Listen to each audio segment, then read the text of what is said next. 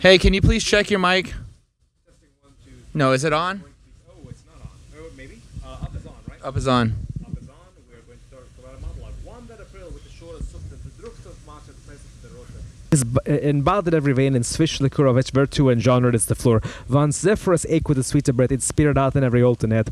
And the thunder crop is in the young sun. Uh, his half course. Uh, no, I, this is Canterbury Tales. Okay, This is the first 18 lines of Canterbury I Tales think that I've uh, memorized I back think in high the school. mic is working.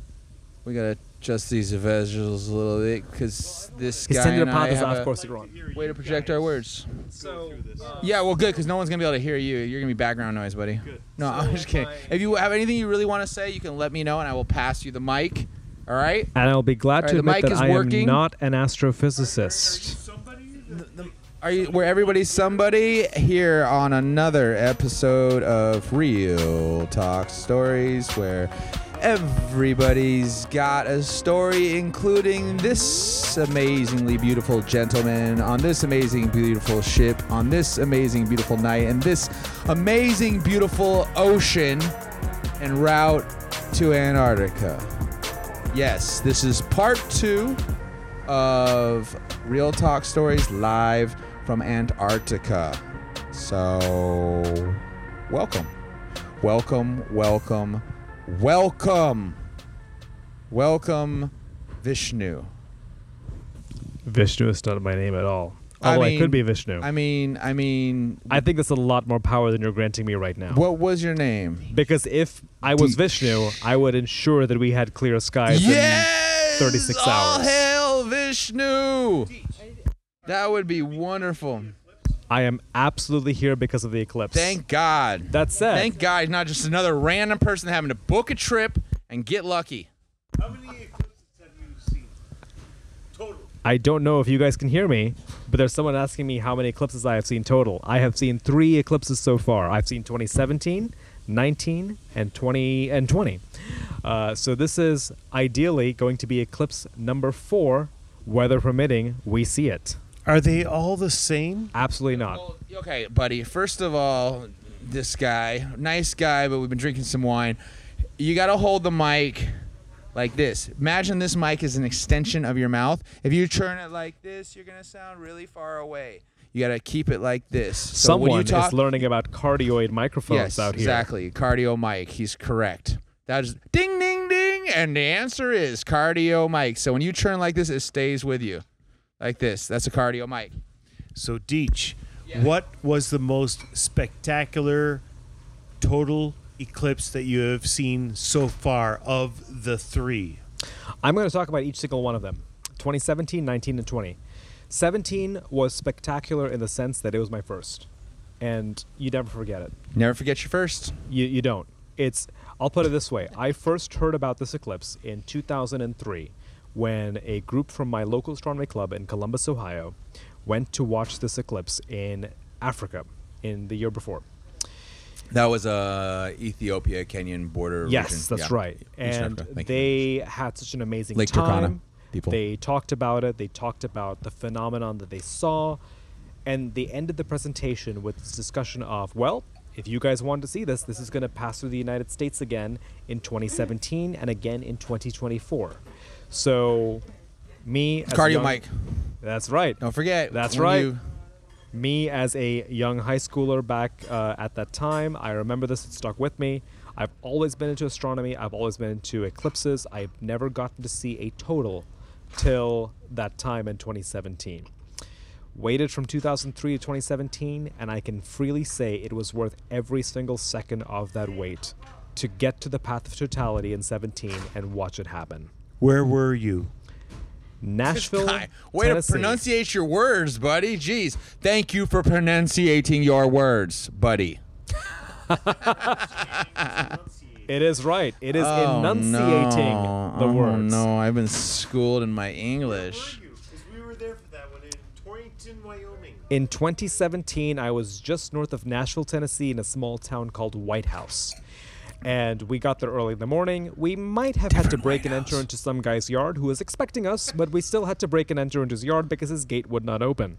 Uh, he meant uh, invited legally without knowledge. Uh, was a legal invitation without knowledge. We'll pass through that little section right there. But we made it to this guy's yard. He came out to hang out with us, and he had just come back the night before from running the Leadville 100. The Leadville 100, for those who are not familiar, is a 100 mile ultra marathon that is held entirely above 9,000 feet. This man walked it in the morning and thought that he had a bad day at work the prior day, not that he ran 100 miles over 28 hours over 9,000 feet. So we get to this guy's house, we set up, his family comes out, he brings friends over, we give them a big talk on astronomy and what we're going to see during the eclipse. We hold out a Ritz cracker, we see the shadows from the eclipse getting cast down from it. It's a great time and then That was in a an a Ritz cracker. It was a in- Ritz It was an Eclipse Ritz cracker. It was. I've got a brilliant image, which unfortunately I can't show you over the phone, of the uh, the partial phases being cast through the pinholes in the eclipse, uh, through the Ritz cracker. It's a brilliant picture, uh, but it works. And then totality hit, and it was worth every single second You saw. of that So basically, what you're wait. saying, deep, is that you saw the ring. I did. The it was The my ring. first. The diamond ring effect, especially at the end of totality, I could picture each one from each eclipse that I've seen in 17, 19, and 20, and, and each of them was equally spectacular in their own way. Uh, that said, my most visually impressive eclipse was 2020.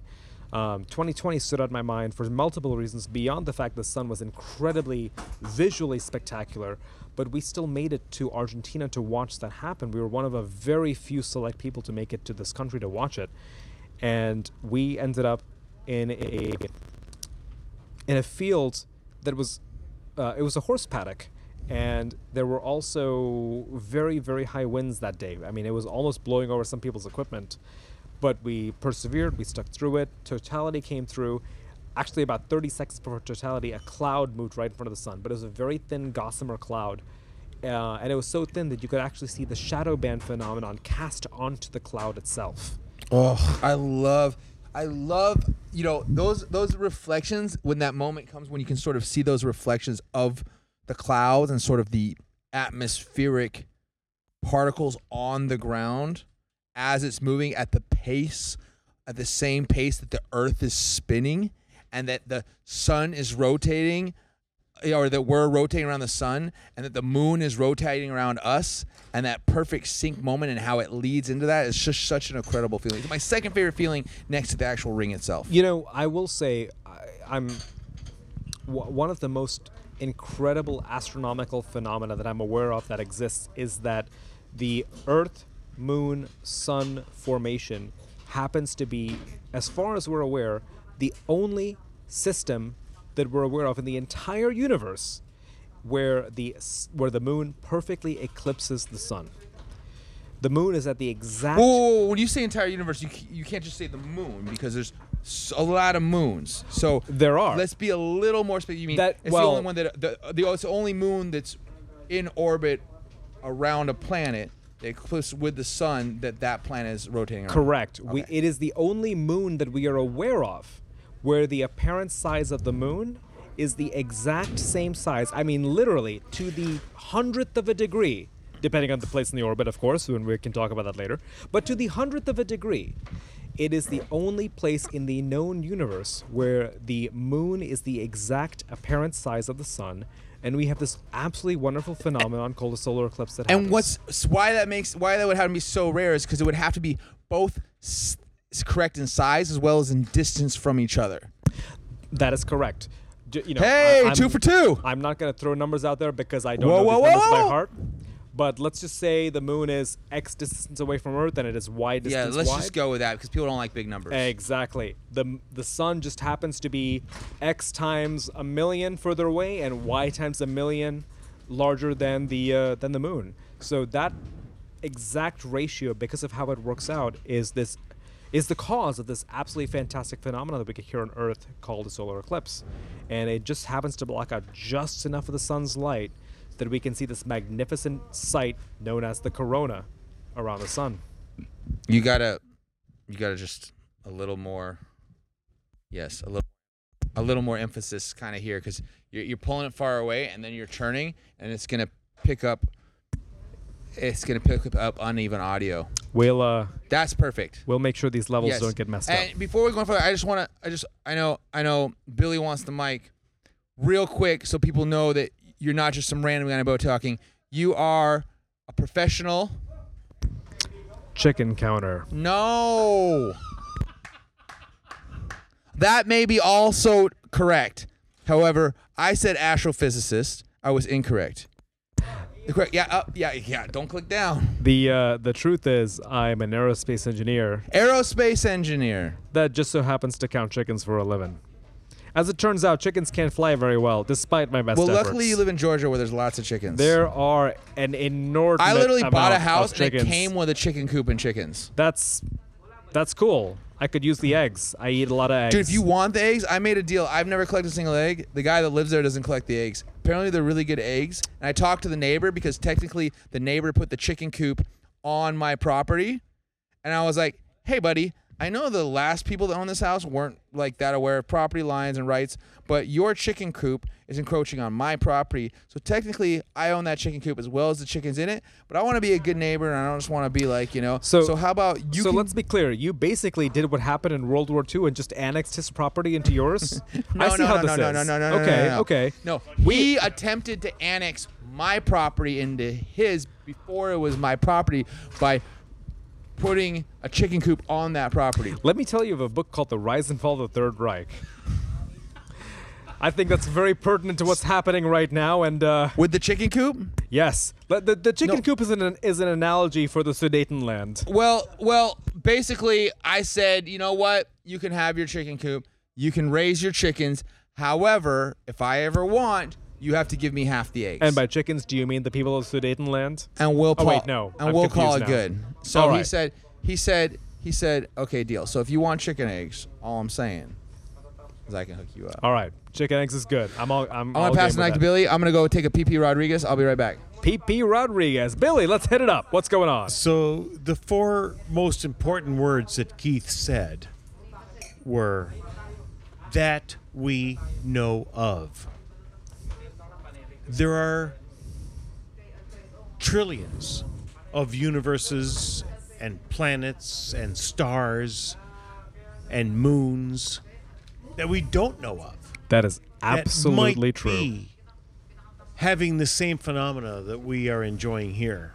That is absolutely true, and I will freely concede that point.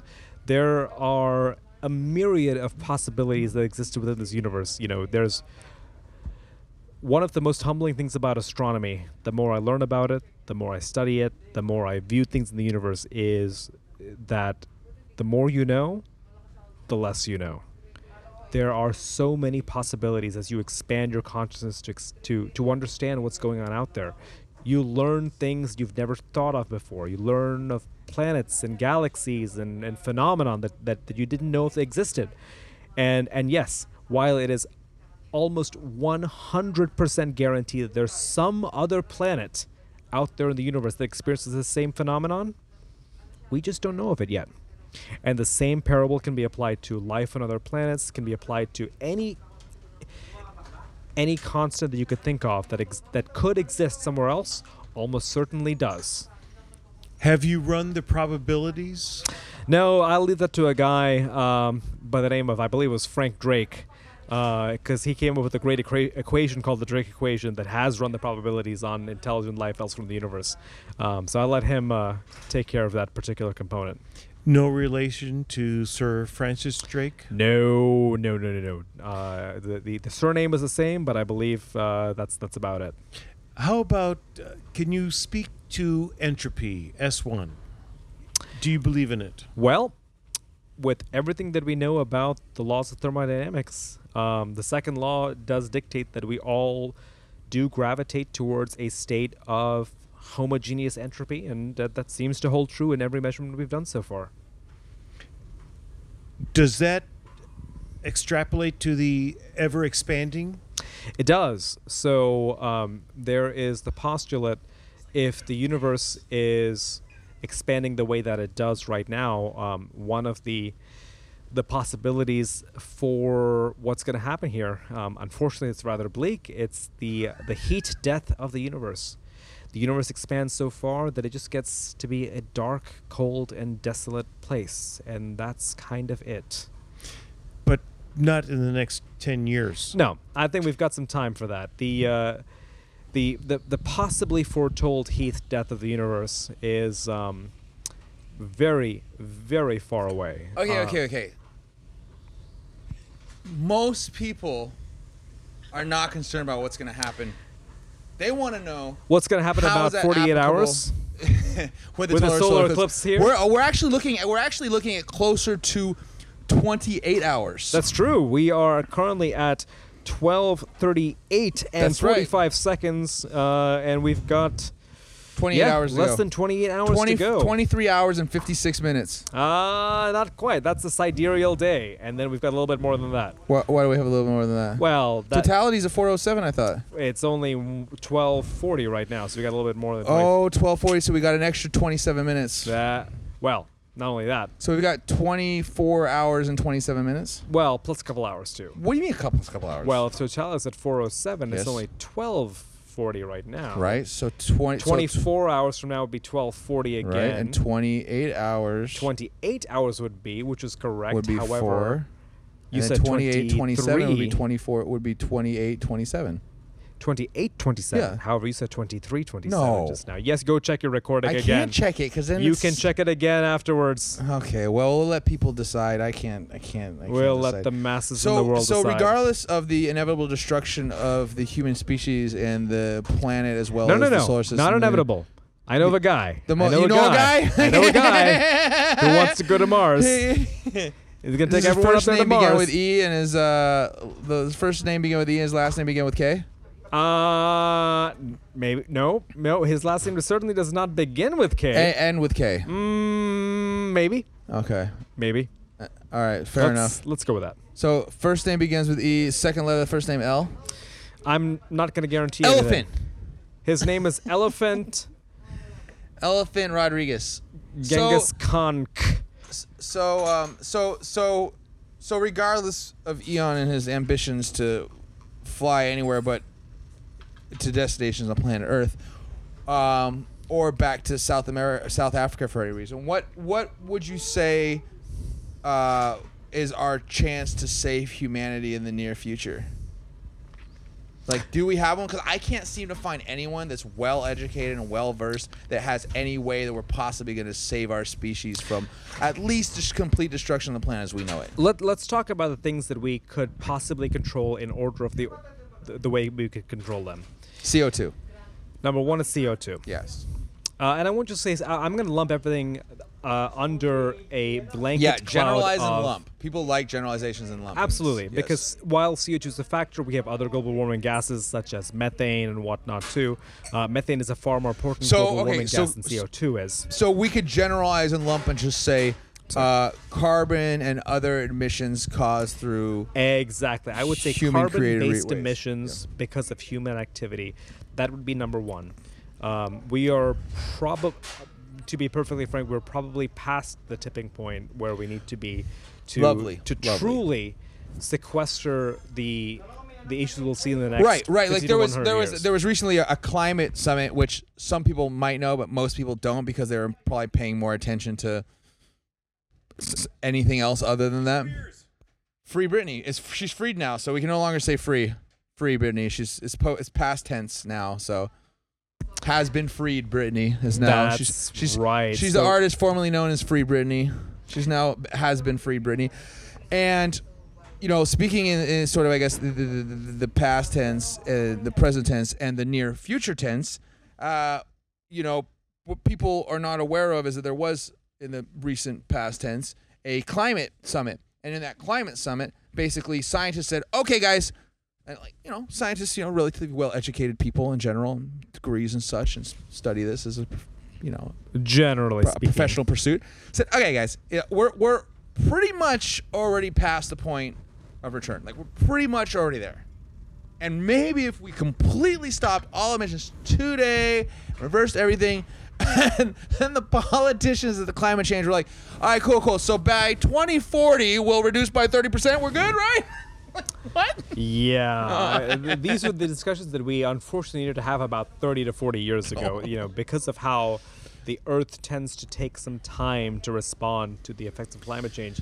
Unfortunately, what we're seeing is the effects of decisions that were made back in the late 70s to the early 80s happening now. And we have these precipitous storms, we've got these severe weather events, and so on and so forth. So, there certainly is an argument to be made for mitigating that effect moving into the near future. That said, there there are certainly things that we can do as far as carbon capture and whatnot to mitigate those effects moving on. You know, limiting those possible impacts for our descendants and so on. The unfortunate thing is we also are more at a whim to things that are happening outside of the Earth as well. So while we have this particularly unique phe- phenomenon of climate change happening here on Earth, the things we can't control, I think, are also equally disturbing. In that one of the phenomenon that we have no impact on is solar flares. We could very well be subject to a coronal mass ejection, something of significant volume from the sun, that could disrupt everything on Earth. And that that that involves a disruption. To be a little more specific, what that would essentially be would be a non-terrorist c- act of of an EMF disruption, right? It'd be an Effectively, yes. attack, right? It, in it- it essence. is a shutting down all forms of electronic communications. if something as substantial as the CME that happened, I believe it was in the. CME is for what all those that are not uh, aero aero. Uh, has nothing to do with aero or s- well, okay, it's space. engineers. It's not aero, it's just space. It is coronal mass ejection. It is the Ew. phenomenon known more colloquially as a, sol- as a solar flare. Okay, there but you go. But a. CME is more of a large solar flare, of which there, was- there's multiple classes of these, depending on the magnitude of them. Um, some of your listeners might be aware of an event that happened. I believe it was in the late 80s, where a significant chunk of the northern United States and Canada underwent a major blackout, and that was due to a solar flare that came from the sun, knocked out a substantial chunk of the power grid. So it wasn't time. the Russians. It was not the Russians. In fact, it was an, it was an it was an entirely extraterrestrial event that we had no way of stopping or mitigating. So part of Nor something we could we have had. exactly something we could potentially get better at the future is uh, getting better at well detecting. We're pretty good at detecting these things already, but hardening our power infrastructure and our communications infrastructure Right. to prevent this kind of catastrophe. Right. I mean, that's cool, but I mean, we're already past the point of no return. So what's the point of that? Because we're already, right? Like essentially, Well, our I emissions say- are so great, and the destruction we're doing the planet is so severe. Well, I think this comes tangentially along with the, the the impacts that we could do to mitigate the effects of climate change, as far as controlling emissions, as far as sequestering carbon, and so on and so forth. Um, the other component along with that, the third thing that I'm most worried about, again, in in descending order, this is probably I'm least worried about, but still tangentially is something that could happen, is an impact from an asteroid. Unfortunately, the the surveys that we have of the skies only are able to map out small portions of the sky at any given time. We are trying our best with a very limited budget to survey to see what objects in space are around Earth and what objects could potentially come close to impacting Earth. We've been very good about finding these when they are relatively large and relatively far off. That said, those aren't the ones we need to worry about. When I say relatively large, we're talking about things that are the size of a small city, a Manhattan, a San Francisco, and so on and so forth. That said, minus the poop in the streets of San Francisco. well, let's just say that adds to the mass of it. we'll go with that. That said, the ones that I'm concerned about aren't the Manhattan sized objects. It's the ones that are maybe the size of a football field, or maybe a little bit larger than that. As So you're worried about something that's actually smaller. exactly. Why? Because it's not the size of the asteroid; it's how it hits. It is 100% exactly what you said. And It is why would that not be? the size, it is the speed. Okay, yeah, It yeah, is yeah, the the kinetic velocity. energy that it will oh, impart for to sure. Earth. So you could potentially have an asteroid that is only maybe a kilometer. It almost sounds cute. It does. It's a it's a relatively small rock as far as we're concerned. It's a small chunk of space dust. In the grand scheme of things. It's something that was cast off from the early formation of the solar That's system That's what I wanted to ask. something that was a, a remnant of these early planetary formations that just didn't coalesce into something and it's just that was shooting worthwhile. through the and because and because there's no gravity, there's no friction or a way to slow it down, so it's continually going at the same well, speed, there's plenty blasting of through gravity, but nothing is slowing it down in space. That's correct. So we Uh-oh. could end up with a potential scenario just like what the dinosaurs faced about 65 million years ago, where you had this small impactor pass by any detection nets that we've already got in place and potentially impact the Earth. Now, that said, we've already started working on measures to see if we can deflect asteroids, and in fact, we have an uh, an asteroid impactor that I believe just launched or is about to launch. Uh, that's gonna uh, Hopefully it's solar powered. Ah, well, yeah.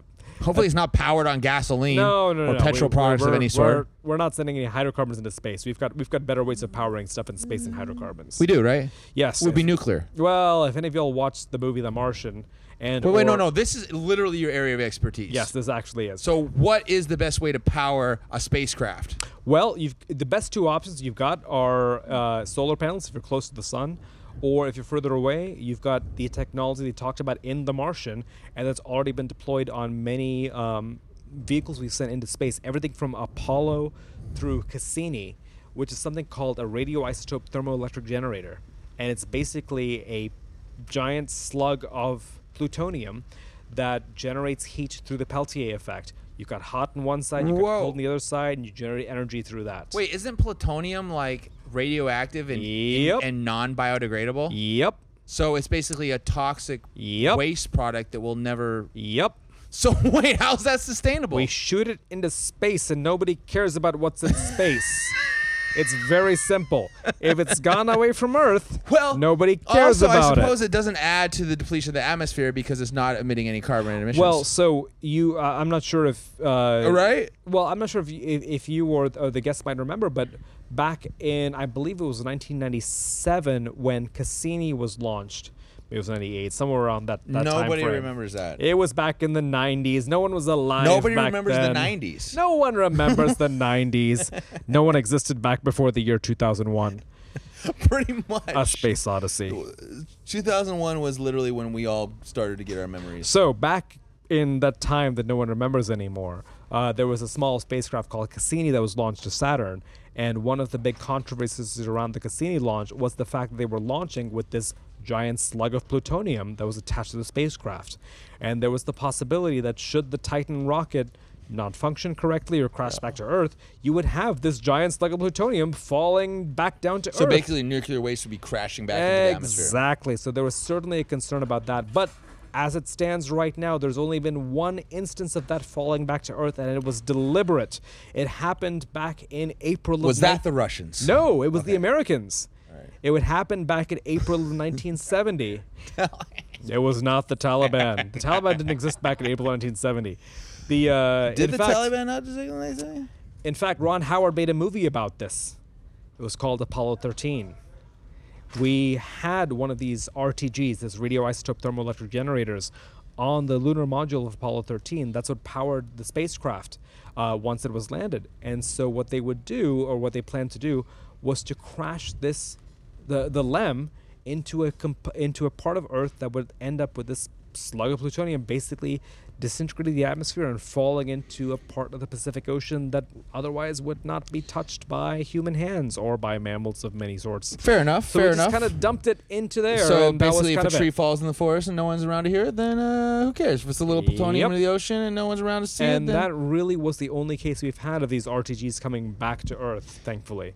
Apart from that, they're on the moon still. Wait, so They're this in mo- happened? yes, absolutely. so they w- went into the ocean. it did. And all we've got since that is three-eyed dolphins. Uh, we, well, okay. To be fair, we blew up a lot of nukes in the Dude, area. we've blown up. The We've- Navy has blown up so many nukes in the ocean. In uh, the South Central Pacific, we've blown up a ton of nukes. And as it turns out, we did that in Mississippi also. So if anyone's listening in Mississippi, So that's what's wrong with Mississippi. Yeah, we blew some nukes up over there, and some people got cancer. Sorry about that, Oh no! guys. See, the cancer's not cool.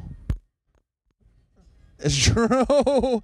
um, all right. So we basically got our own kind of like my like Neil deGrasse Tyson Jr. here. This is great. This is great. Except when was the last time Neil deGrasse Jr. was on a cruise ship drinking wine on the way to solar eclipse? Probably not that long ago. Let's be honest. You hear that, the Joey? guy gets around. Mr. Rogan, you got you can hear that? See, we're doing our own thing over here. Wait, wait, Billy, did you have what was going on, Billy? You were reaching for the mic, Billy. Billy, what's going on, Billy? It's okay, Billy. We're amongst friends, Billy. Hey, Billy. Well, I just wanted to ask about uh, stuff entering our atmosphere. Don't they succumb to the terminal velocity? They do. So we have this wonderfully thick atmosphere that protects us from all kinds of stuff that's happening in the solar system. As you can see, we have this great Earth with relatively few impact craters. Now, that said, we have this body that's relatively close to Earth with no atmosphere called the moon. And those of you who have who've ever looked through a telescope at the moon have probably seen a lot of little holes and craters all over that surface. Uh, and those of you who may have been lucky enough to fly on the other side of the moon, Michael Collins, I'm looking at you, and a couple other people as well. Uh, don't know if you're listening to this podcast, um, Mike. If you're listening, let's let's talk at some point. But uh, yes, so we have this atmosphere that has protected us from the impacts, quite literally, of space debris that's around uh, around solar system. That's why Earth has been relatively safe from the impacts and the devastating effects of these meteoroids that are through space um, that could potentially cause life-changing effects here on Earth. Billy seems really satisfied with that answer. Yes. He was like, "All right, cool. So we're all gonna die? Oh no, we're all gonna be fine." But that was only the third worst thing. You know, it does seem though that the solar panel, the solar panels to power the spaceships would be a little more sustainable and a little safer, They are the, but not as powerful. the, the and that's exactly right. The 'Cause you don't get that boost. You don't get that nuclear boost. The big downside with solar panels is they are entirely contingent on the sun. So, especially when you're landing on a place like the moon where you may have 14 days of On the no dark side. sunlight, exactly. That's where you've got to have the dark side. Some kind of benefit from having these solar, uh, sorry, from having these RTGs that generate power while the sun isn't shining. Different than RPGs, by the way. different from RPGs, Yes. whether that is rocket propelled grenade or role playing game for those of you gamers out there. We're not talking about that. We're talking about RTG, which is radioisotope thermoelectric generator. How's that for a mouthful? which is fine on the dark side of the moon.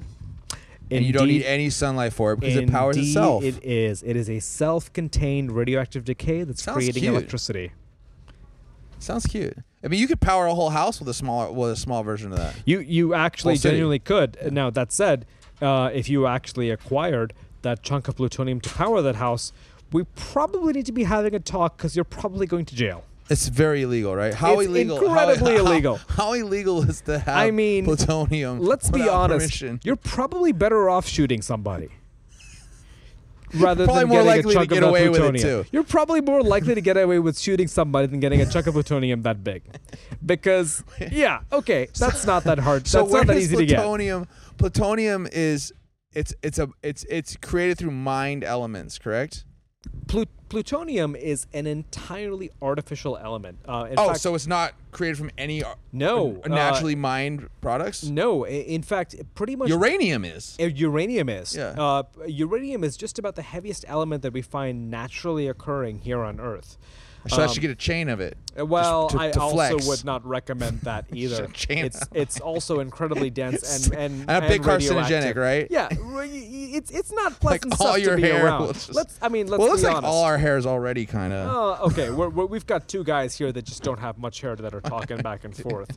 Or I should say, three guys here that don't have much hair that are talking back and forth. I promise it's not. It's okay. I hear there's a direct us. correlation between amount of hair follicles and like IQ points. So it's like it's like the less hair follicles you have, the higher your IQ is. So we're good. We're okay. Well, I'm in really bad company then. So you know, let's uh, let's let's go with that. You guys know a hell of a lot more than I do, if that's the case. But yeah, uranium uranium is about the have a- heaviest element you find naturally occurring here on Earth, and and one of the cool things Also very illegal. well, to acquire it. Mm, maybe probably a little bit less illegal than plutonium. Uh, at least, at least at the unrefined state of U-238, because it's a natural product. exactly. If you've got refined 235 uranium, we we probably need to have some talks between you and the feds because I don't know how you got in charge of that amount of material.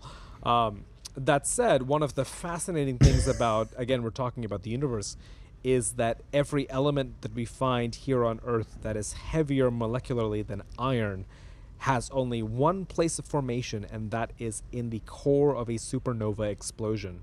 When a supernova happens, it creates a whole bunch of heavy elements. In fact, it creates every element that could possibly Wasn't- exist. Wasn't in the wasn't there trying? Wasn't that what was trying to be created? Weren't they trying to replicate a, a supernova, or a like a, an explosion and in CERN? Not quite. So CERN, what it wasn't That was they something were- similar though. They're trying to recreate a. it wasn't they were trying to recreate a supernova per se, but that's how we discover physics. We just take two things, two building blocks, and we smash it together as fast as we can see, and we see what comes out of it. Um, the end result being a set of hopefully new fundamental particles, and we can analyze their energies and figure out what they could potentially do with the universe. Um, And- and get go No, ahead. no, uh, I was gonna say, and so basically, I, I'm still stuck on this plutonium thing. So basically, plutonium is very useful but highly illegal. It indeed is highly, highly illegal. Ladies and gentlemen, I certainly do not recommend you have plutonium hanging around, and if you do, you may want to talk to your local federal contractor because I don't know how you acquired that, and I can't condone the fact that you have plutonium lying around. Well, but w- it's you're also saying that it's also really handy for powering things as a, cl- a form of clean. What could just clicked? Did you turn the mic off? Then you turn it back on. Indeed, I Oh, did. you just do it while I'm talking so that you don't. Indeed, because I don't want my voice to be that Darth Vader voice. No, it, it's it, it's fine. The predominantly the predominantly loud voice when talking will cancel out the other one in post production. One would hope so. I am Vader, Lord. So so Beta. however, as illegal is also very useful and it's a good alternative to solar power when you're flying in places that don't necessarily have access to the sun in order Absolutely. to power the solar We- panels. we have- so we have a bit of a conundrum here because some it's legal for some people and it can't just be for government. Has to also be used for private business because private businesses often often you know Well, I would say it's it's it's under the same kind of regulations ingenuity. to the fact that a private business isn't really allowed to have things like nuclear weapons under their own control. whoa, whoa, whoa, it's not a weapon unless it's weaponized. Ah, well, we're You're talking about power a spaceship. technology, especially we're talking about uh, the specific isotopes that are that are To power a generate- spaceship. Yeah, exactly.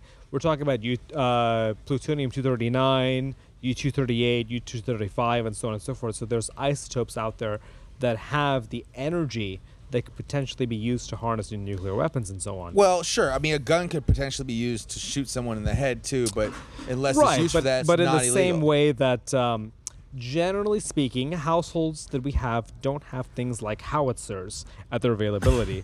they may have a rifle or two, or maybe a, you know, if you're, if you're really lucky, weapons. a few uh, pistols and uh, maybe right, a, right, right. an But we're automatic talking about so. we're talking about alternatives to clean energy that can help reduce our carbon emissions, I would not recommend an RTG as an alternative to clean energy. which is plutonium plutonium right. based. While it works and is incredibly reliable because of the fact that we're using effectively the Peltier effect to get energy out of that, the the rate of energy recovery from the heat that is lost in that is very poor. Let's be perfectly Uh, honest. well, okay, so the energy generated is not the energy loss is not compensated enough by the energy generated to make it worth Exactly. the risk. The, RTG is a very reliable source of energy, but it's not a And, uh, would that be the same? Would, would that be the same for uranium? Would that be true also for uranium? Absolutely. So so much for nuclear power being a clean, efficient, and safe form of well, energy. Well, not quite, because what we're well, using we just can't. We just canceled out uranium and plutonium. What else is left? Not quite.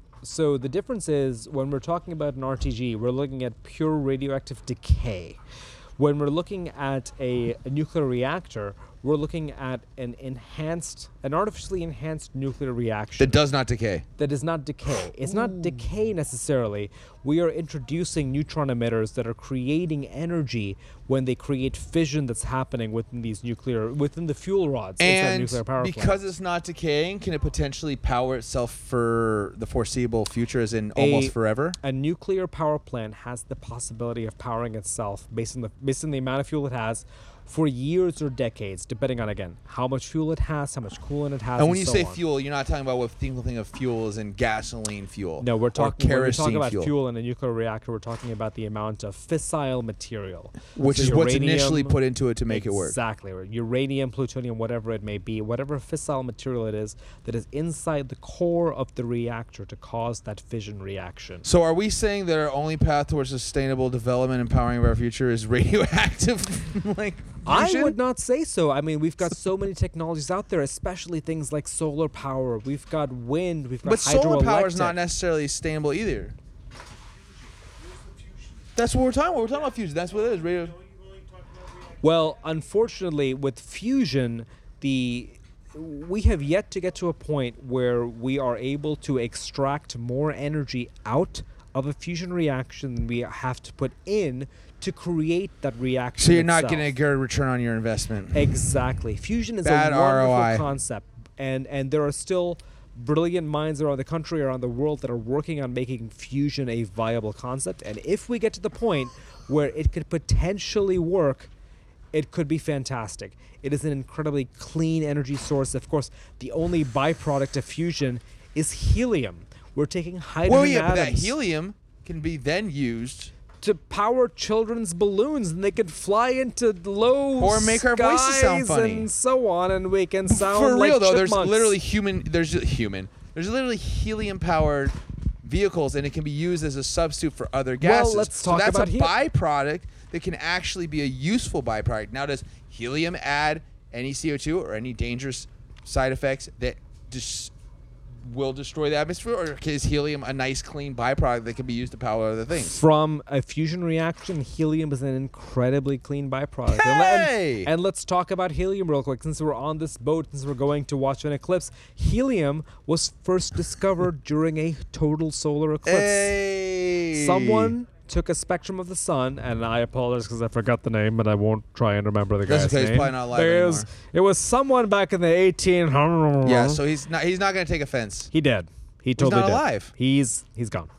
He's not looking down from heaven angrily But- at you right now. But he discovered this wonderful thing called helium because he took a spectrum of the sun during a total solar eclipse and saw that there were emission lines that didn't match what he was expecting to see from anything he knew here on Earth. So there had to be a new element out there that existed on the sun's surface. So he called it the Greek name of the sun, Helios. Ah, yes. And so that's how he came up with the name helium because it was Always goes first back to the Greeks. on the sun. Always goes back. And now a lot of two year olds have really fun birthday parties because they've got balloons that are filled with helium. What are you studying right now? Right now, I'm studying the amount of drink that's in front of me and the fact that my glass is about one third full and it's been decreasing in quantity about every 30 seconds. Okay. You like how he answers his questions like I answer my questions with not answering the questions? Uh, what are you interested in right now? The drink in front of me is an old fashioned. As far as what I'm interested in right now is photographing the solar eclipse. Because we are, at least us here on this boat, we are in a unique position of trying to chase something going into the Antarctic. We have this unique possibility of potentially, and I say cross fingers, I've been lucky so far in seeing admittedly fewer eclipses than most people on this boat. I'm at about three out of three eclipses, and uh, some others have seen 15, 20, and so on, um, more than more than that. And yet we have this possibility of being one of the few people alive that have seen an eclipse from the Antarctic Circle, which I'm really hoping to see here in the next about 27 hours or so. And that's really exciting to me. How many eclipses have you seen? Total eclipse. Total eclipses three 2017 in the US, 2019 in Argentina, and 2020 in Argentina. So this might be your fourth. weather permitting, seas permitting, all that natural, wonderful stuff permitting, this will be my fourth. Oh Based on your science and what you've learned, are you optimistic about the future of our planet?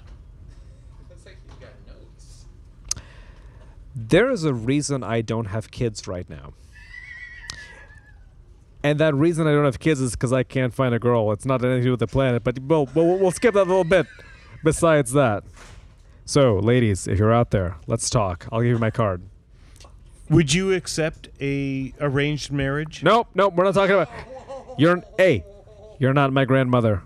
We've talked about that plenty. If you were my grandmother, sorry if you're listening, but this is the podcast and technology, so you, I know you're reverse technology, so you wouldn't be listening to this. Why would you be listening to this? Because it's technology. You don't even know what technology is. That How- said, How did you find yourself in Marietta, Georgia? Well, Georgia Tech is a really good school, and I ended up going there for engineering, and now I work in Atlanta after. Uh, somewhat coincidentally getting a job there, so I, I, I can't complain. It's it's been decent. And I don't work anything in astronomy at all. I just like all this cool astronomy stuff because that's what I've been into since I was, I don't know, five, six years old. What was the first constellation you noticed? Orion, absolutely Orion. My favorite. Orion's Orion's been been my old friend for forever, and I look forward to welcoming it every year once it comes into the northern skies. And I say goodbye to it every spring when it goes away, and I'll see it again the next year. And I hope to have many more years in the future where I get to say hello to my old friend as it comes up, and its sub friends of Betelgeuse, Bellatrix, Saiph, and Rigel, along with Alnitak, Alnilam, and Mintaka, who are the stars of Orion. Do you acknowledge and appreciate the North Star? Polaris is kind of cool. You know, we happen to live coincidentally in this absolute perfect time in the universe where we have a star that is almost exactly at the North Celestial Pole. Uh, for those Oh, listeners who excuse me, you said almost? Yes, because Polaris is not exactly truly at the North Celestial Pole. The the North Celestial Pole is, is super close to Polaris. It's maybe I don't know a few tenths of a degree off, maybe a half degree off from where from where Polaris is. In other words, exactly. Uh, good enough for visual people. But if we're talking aligning a telescope to do astrophotography, oh no, oh no, it's not far, it's not close enough at all. So, uh, yes, the only thing in the universe that's perfect is in fact the alignment of the sun, earth, and the moon that causes these great solar eclipses. That is, as far as I'm aware, I don't know if you heard that woo on the over the microphone, but as far as I'm aware, that is the only truly perfect coincidence that we happen to have in this entire universe is the fact that the moon and the sun are exactly so far away and exactly the right sizes that we live in this period in history where we have total solar eclipses. Now, that said, the moon recedes from the earth every single year. So we are living in a very special time in this Earth's history. There will be a time where there will no longer be a total solar eclipse. Every day, every minute, every second we pass, the moon is moving further and further and further away from the Earth, ever so slowly. And one day, the last total solar eclipse will happen, and hopefully people will be around to see it. And after that, that phenomenon will never occur again. Will the moon escape our orbit? Yes, eventually it will. Now, that said, my knowledge of orbital mechanics and the math is not 100% certain on this. I don't know whether that's going to happen before the sun turns into a red giant and probably engulfs the earth and everything in its place. And hopefully, humanity has found a way out of here before then because we're all going to be really, really toast by that point if we stay here on earth. But yes, there's a, um, a distinct possibility that. Um, that the moon would would eventually escape the Earth. I thought uh, one more uh, very predictable event was the transit of Venus. Can you speak to that? It is. It is eminently predictable. We've actually predicted them with incredible certainty for the next many hundred years. I've been fortunate enough to have viewed to have viewed the the two that are visible in, within my lifetime. One was in 2004. One was in 2012, and it will not happen again while I am alive, unfortunately, um, unless. Bill Gates injects more of those 5G microchip robots into my body. In and I'm able- tandem with Elon Musk and Neuralink. Yes, though. yes, and and once I have those 5G microchip, Okay, okay. You I'm sorry, up 5G nanochip like robots. yes. So you know what's actually interesting about that is that um, no, no, it is, it is because people say, hold on, hold on, hold on, hold on. First of all, there's a difference between microchips and transmitters because IBM, which you may or may not be aware of, recently had a press release where they had come out with nanotransmitters, which we can get into if we want to. We don't have to. That are small enough to fit 10 billion of them in the space of a thumbnail. Were you aware of this? That's um seems to be an enormously large amount to, to fit those transistors in, considering that. So you think that's actually too large for these nanoparticles? of course, we're talking about microchips that use transistors at this point that are at the five nanometer scale. And how at a five nanometer scale, how many could you fit in a thumbnail? More than 10 billion? Let's let's talk about this. I'm looking at my thumbnail right now, and I would say it's about a Yes, are. centimeter across. Let's go with. One centimeter is about uh, 10 millimeters. 10 millimeters is about 10,000 micrometers. So we're talking about 10,000 square micrometers. Not square. I'm just talking about across, not square. Okay, so 10,000 across. We've got 10,000 micrometers. So, So we've 10,000 micrometers by one centimeter. yes. Okay. Let's add another, uh, a few orders of magnitude to that. So we've got, let's say, What? To how many X are we going adding? oh, from 10,000, we'll be going to uh, 10 million. So 1,000 X. Yes. Okay. We're talking 10 million Okay, I'm micrometers. still with you. uh, sorry, 10 million nanometers across. Okay, 10 million nanometers. So the amount of detail we, uh, the amount of information we could fit in that small area is absolutely immense. Now we're talking about just across. We need to add volume Immense is to a very it. vague amount. It is, but the smallest nanometer processes that we have right now are on about the five to seven nanometer scale. Okay, so so you're ta- you're saying the smallest size of a, of a nanometer of, of a nano transmitter is five nanometers. Let's say it's about five. Okay, so if the smallest nano transmitter that can be produced is five na- nanometers, Smallest transistor. tra- smallest transistor that can be produced is five nanometers. Am I correct? That so far? that, that would be a, a valid statement to make at this point. Okay, so how many of those transmitters can you fit in a thumbnail? A space the size of a thumbnail. Quite a lot. Over 10 billion? Yeah, we're, we're, we're getting up there. So what we're what we're trying to do Okay, is so that's that's what I mean. So that's like that's the issue with like these super hardcore conspiracy theorists is they hear some information somewhere that speaks on 10 billion transmitters, nanotransmitters being able to fit in a thumbnail, and they think that translate into translates into every transmitter is able to send secret messages to their body or whatever the fuck they think. You see what I'm saying? Like there is a bit of truth in there. There's like a little nugget of truth that they build this whole building of delusion out of. And yet we have multiple quadrillion microbacteria within our bodies. Yeah, but those are organic. Those are organic microbacteria. They are. That's the issue. People have an issue with foreign entities and foreign particles being in their body. But we ingest them every day. We breathe the air. We eat food. We have all these kinds of foreign objects that enter our bodies every single day. And our bodies have this wonderful system of being able to protect ourselves and being able to regulate what we do and what how we act to our environment in a way that maintains a state of homeostasis amongst our bodies. Yes. Yes. The human body truly is an absolutely wonderful thing, similar to the absolutely Well, wonderful thing that's going to happen in about 26 hours. Oh, we're we getting down to it? we are getting down to Oh it. We are motoring towards the at, South at 18 Islands. knots an hour, direct southeast at 18 knots an hour directly to quiz. the, the moment of totality. What's a knot? Why? That's is it not correct. 18 knots an hour? It's not 18 knots an hour How is it? How do they judge it? How is it just 18 knots? because a knot is a measure of speed. A nautical mile is a measure of distance, and they are both intimately related. Okay, so you would say however many nautical miles per hour.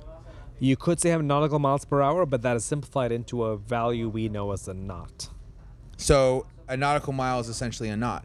Correct. A nautic- well, a nautical mile is a measure of distance. A knot is a measure of speed in which we traverse that distance. Right, but a speed has to be equated to distance somehow.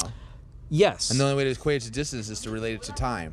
Exactly. It's it's a different it's a different measure of uh, of measuring speed. Rather than saying miles per hour, you know, we've got a let's talk about miles.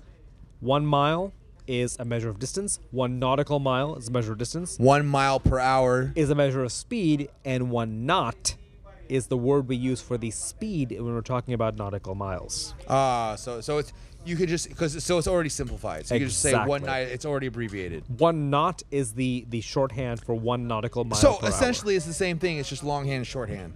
precisely. So we are going one knot to a mile an hour. No, I We mean we are- are going 18 knot. We are motoring miles an along hour. at about 18 knots right now towards our eclipse site. We should be path, Barreling through.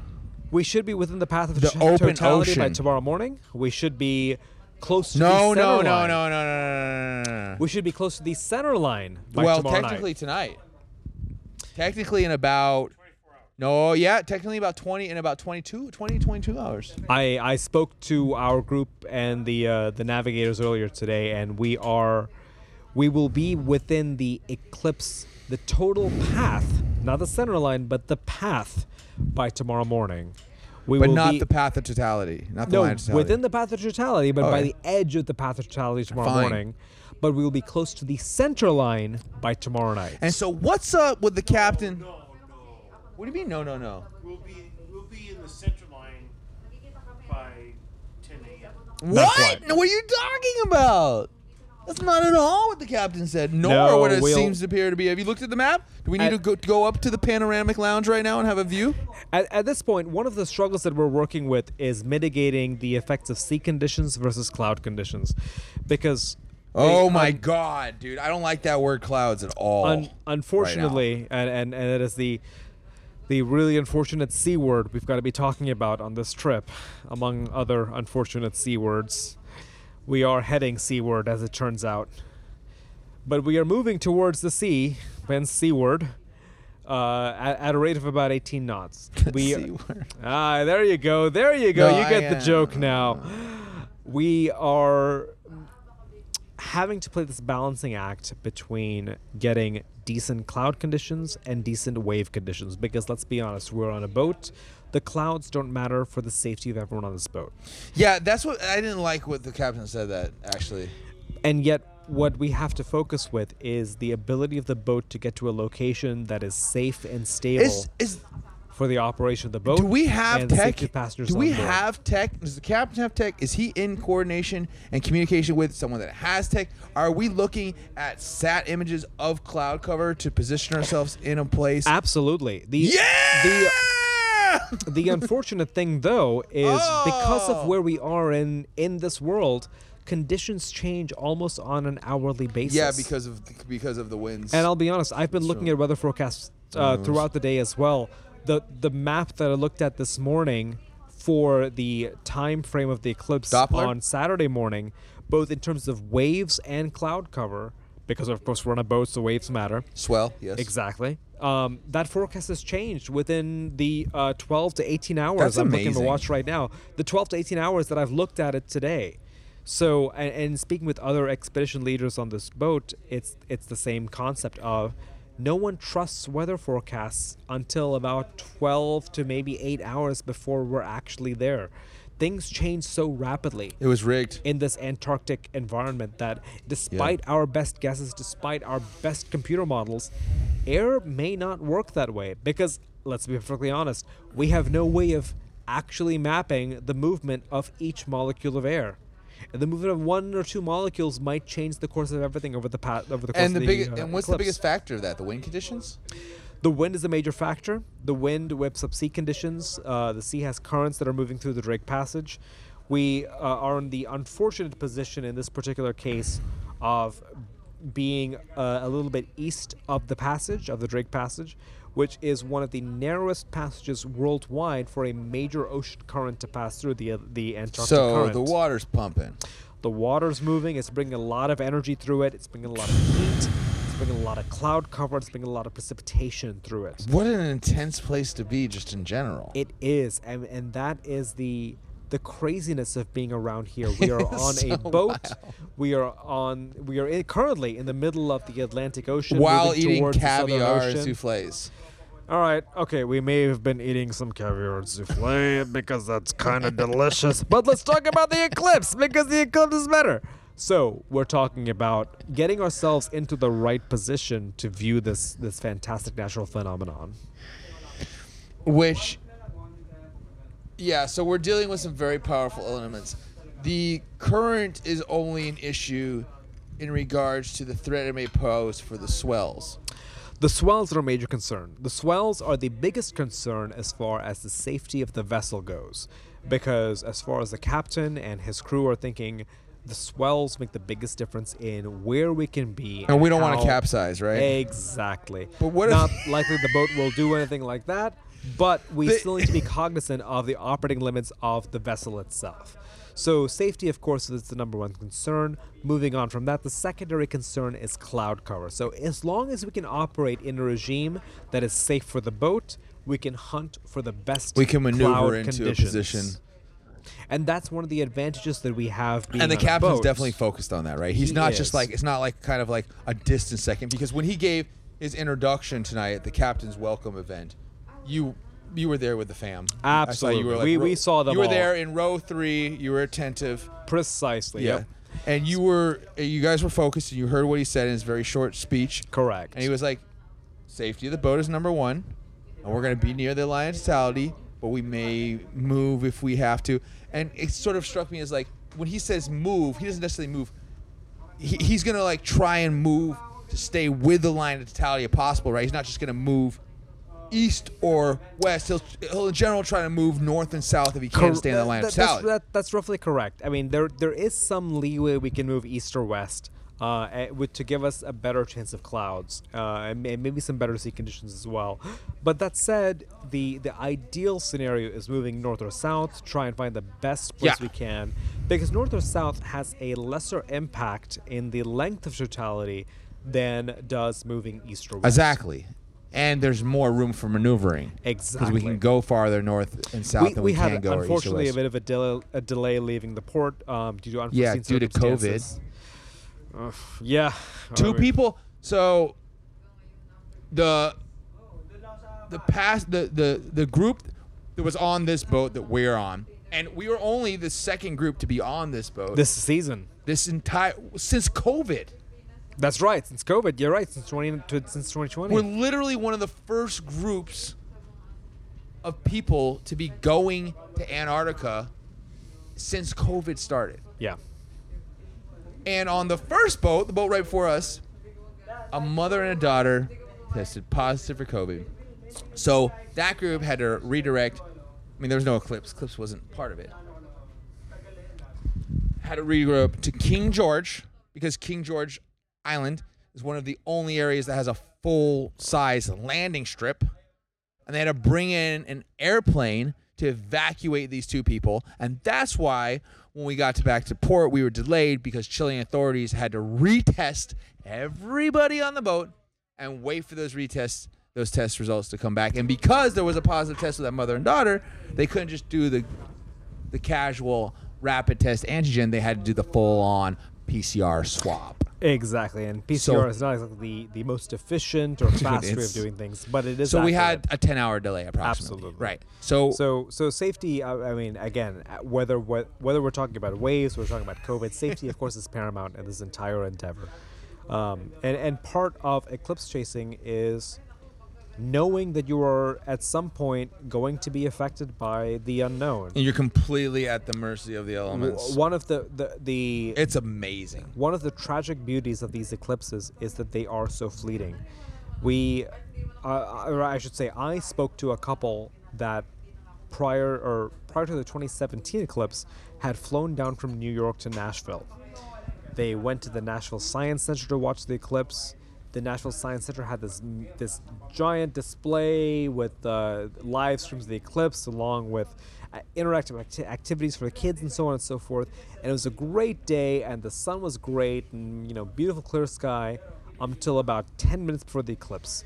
And about 10 minutes before totality, say totality, not the eclipse as far as when the partial phase was happening, but 10 minutes before totality, a cloud moved in right over the sun. And the couple I talked to said that they were there, they saw everything around them get really dark, and they saw everything around them get really bright once again once the sky lightened up after the eclipse, but they never saw the solar eclipse. They never saw the corona. That's horrible. They never saw the diamond rings. That's they horrible. never saw Baily's beads. The And ring is is. literally the most amazing, beautiful, power, addic- powerful, addictive visual thing I've ever seen in my Uh, entire having life. Having seen three eclipses so far, I would freely agree in that. I don't even know what's a close second. People are like, "Oh, the Northern Lights." I'm like, eh, I've seen the Northern Lights. Yeah, they're cool. the, the, the, the Northern Lights are amazing. Yeah, great. it's it's cool, It's not the ring. but it it didn't drop me to my knees like the ring did. You know what I think a lot of it has to do with is the fact that like so much of our life is dependent on the sun, right?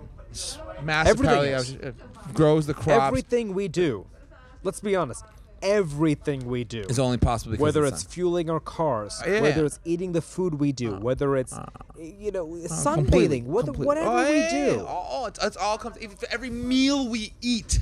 is fed by the sun. Yeah. So so this being said, and it's so powerful, you cannot just go outside and take a look at the sun. No, you, it's gonna. So it's gonna fry your retinas. So basically, Yes, please, please, please do not look at the sun unfiltered. this is not professional. This is not medical advice. This. this this is the true official statement. Do not look at the sun unfiltered. Please use a filter when you look at the So sun. this being said, the only time that we can truly look at the pure beauty, at the raw, unfiltered the light of the sun, without barriers and restrictions and confinements and contraptions, is during that few minutes of fleeting moments of a total solar eclipse. And I think that there's a, something very powerful and addictive about that because we're able to purely be in that moment and take in that visual light without any interference. There is, and, and there's something, I, like you said, truly special about that, where you can, you can pop your glasses off, your eclipse glasses. You can look at the sun. It's the best moment ever of because you're looking, you're looking, and it's going, and then it's black, and you're like, huh, and you pick up the glass. you can look at the sun unaided, Give me the ring, there shall be only one. and you see to your own naked eyes the prominences, the solar flares, the corona that's happening around the sun, and these brilliant features that you otherwise would not be able to see because we have this one fleeting moment where the moon is passing in front of the sun and is blocking out all that, that incredibly bright light from the and that color, and that color, that like electric, reddish, bluish. That's exactly what it is. It is it is that red. It is in fact it's a very specific red. It's the red that is 656.3 nanometers. It is the emission line that we call hydrogen alpha that's leaving the sun's surface from these from these solar flares and these prominences and, and so on that we see these phenomena that are happening on the sun's surface that we can only see with the naked eye during a solar eclipse. And that's what led us to these great scientific discoveries of things like helium and so on and so forth. So it's a truly special experience. Deech, leaving the engineering behind and the mathematics, what kind of experience is it for you to see a total eclipse? It is one of the very few experiences in my entire life that I would say is awesome to the truest extent of the definition of that word. It is unbelievable. The entire phenomenon. Let's step through it. You go through partial phases. The par- partial solar eclipses are nothing spectacular. You've seen it before. You've seen the sun kind of get a bite, uh, a, a- chunk taken out of it as we go through it. Um, but then you get to about 90% partial. And at about that point, things start looking a little weird. It, it, my best recollection of it is that when you get to about 90% partial, it's like looking through a screen door. You can see everything, but the nothing looks sharp because you've got an entirely different quality of light leaving the sun as it passes through that crescent that's behind the moon uh, and it's hitting the earth. So you've got this really strange light that's hitting the ground. You know something is up. Something strange is about to happen.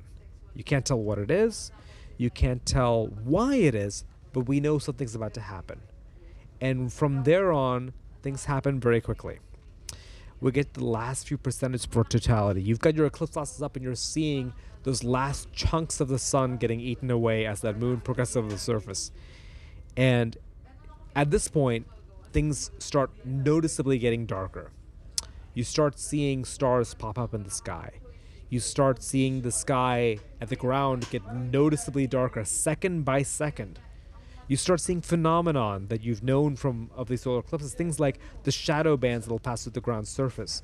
You'll start seeing the uh, the diamond ring effect, the Baily's beads as they start uh, appearing as sunlight passes through crevasses and mountains uh, along the moon's surface. Because the moon is not a is not a perfect sphere, it's not smooth. It's got these jagged edges to it, and so as the moon traverses across the sun, and you start seeing these rays of sunlight passing through every single little hole that you have on the moon, that's what we're seeing with these Baily's beads and then eventually you get to, to, to totality and you see this brilliant moment where the sun is fully obscured and all you're seeing is the external atmosphere of the sun. The parts of the sun that you cannot see without blocking out the brilliantly bright photosphere that we see every single day of our lives. But beyond that photosphere are a couple of layers of the sun's surface the chromosphere and the corona. The corona is a thousand times hotter than the photosphere is. And it's this brilliant layer of gas that expands into space and it's controlled by the magnetic field of the sun. And that is the truly magnificent component that is different every single time you watch an eclipse. I've seen three now, and I can remember in detail each one that I've seen. 2017 was cool. It had a couple uh, from the from the northern hemisphere where I watched it had a couple vertices that went down, had one that went up over the sun's surface. 28 uh, sorry 2019 was honestly kind of bland. We were in a solar minimum. We had very little in the way of uh, coronal formation. You had a coronal um, pattern that went to the right of the sun. You had one that went to the left of the sun, and that was kind of it. And then we got to 2020, where we were lucky to come to Argentina to watch that eclipse happen in 2020.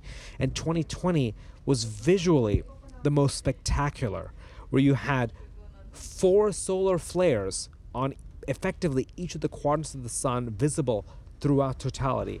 You had a solar storm visible off the side of the sun that was casting this giant coronal mass ejection out into space.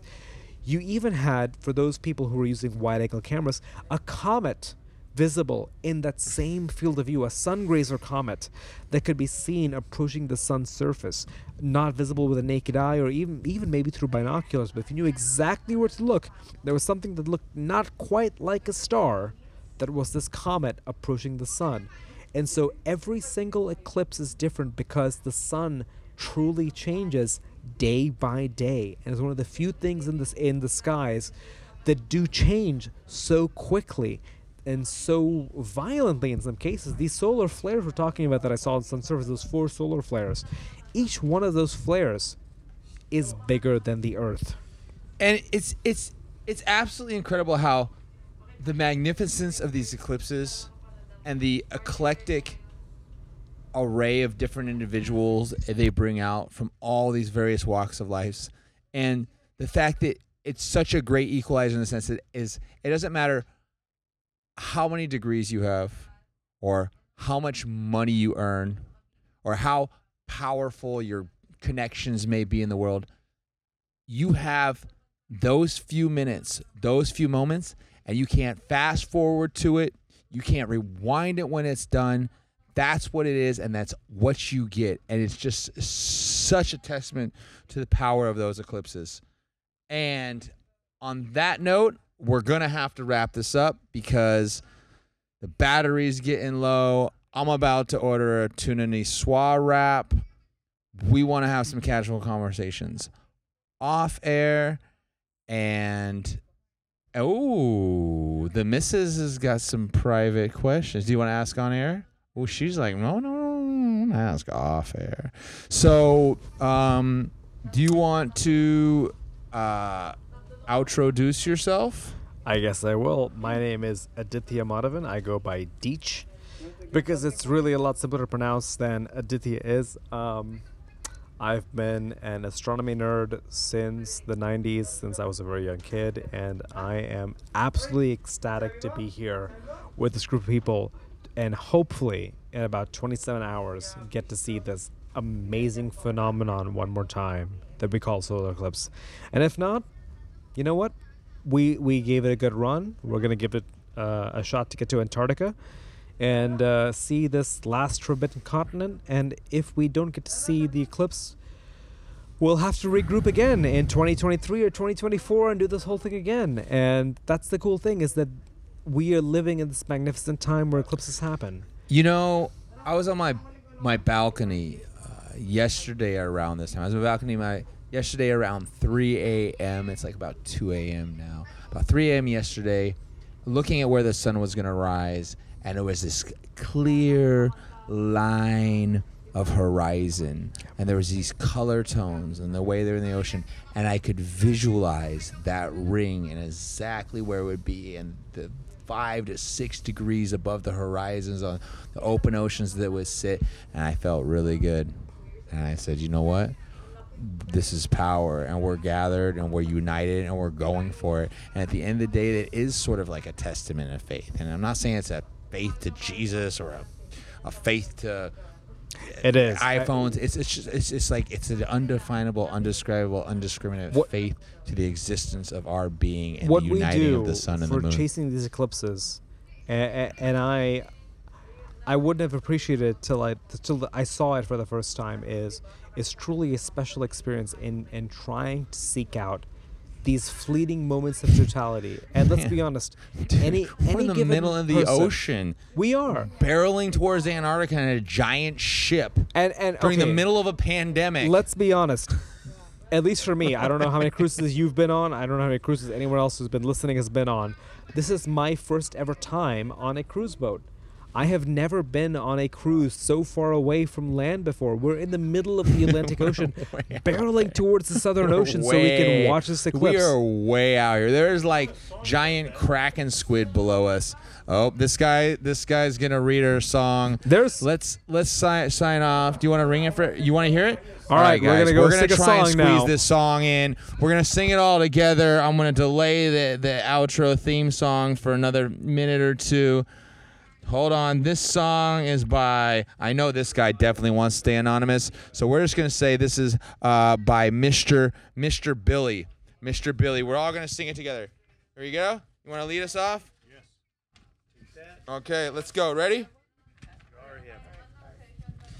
We'll rant and we'll roar to true Newfoundlanders. Rant and we'll roar on deck and below. We don't got the COVID, Antarctica beckons. So it's straight through the straight through the Rockies we'll go. And that's where we're going.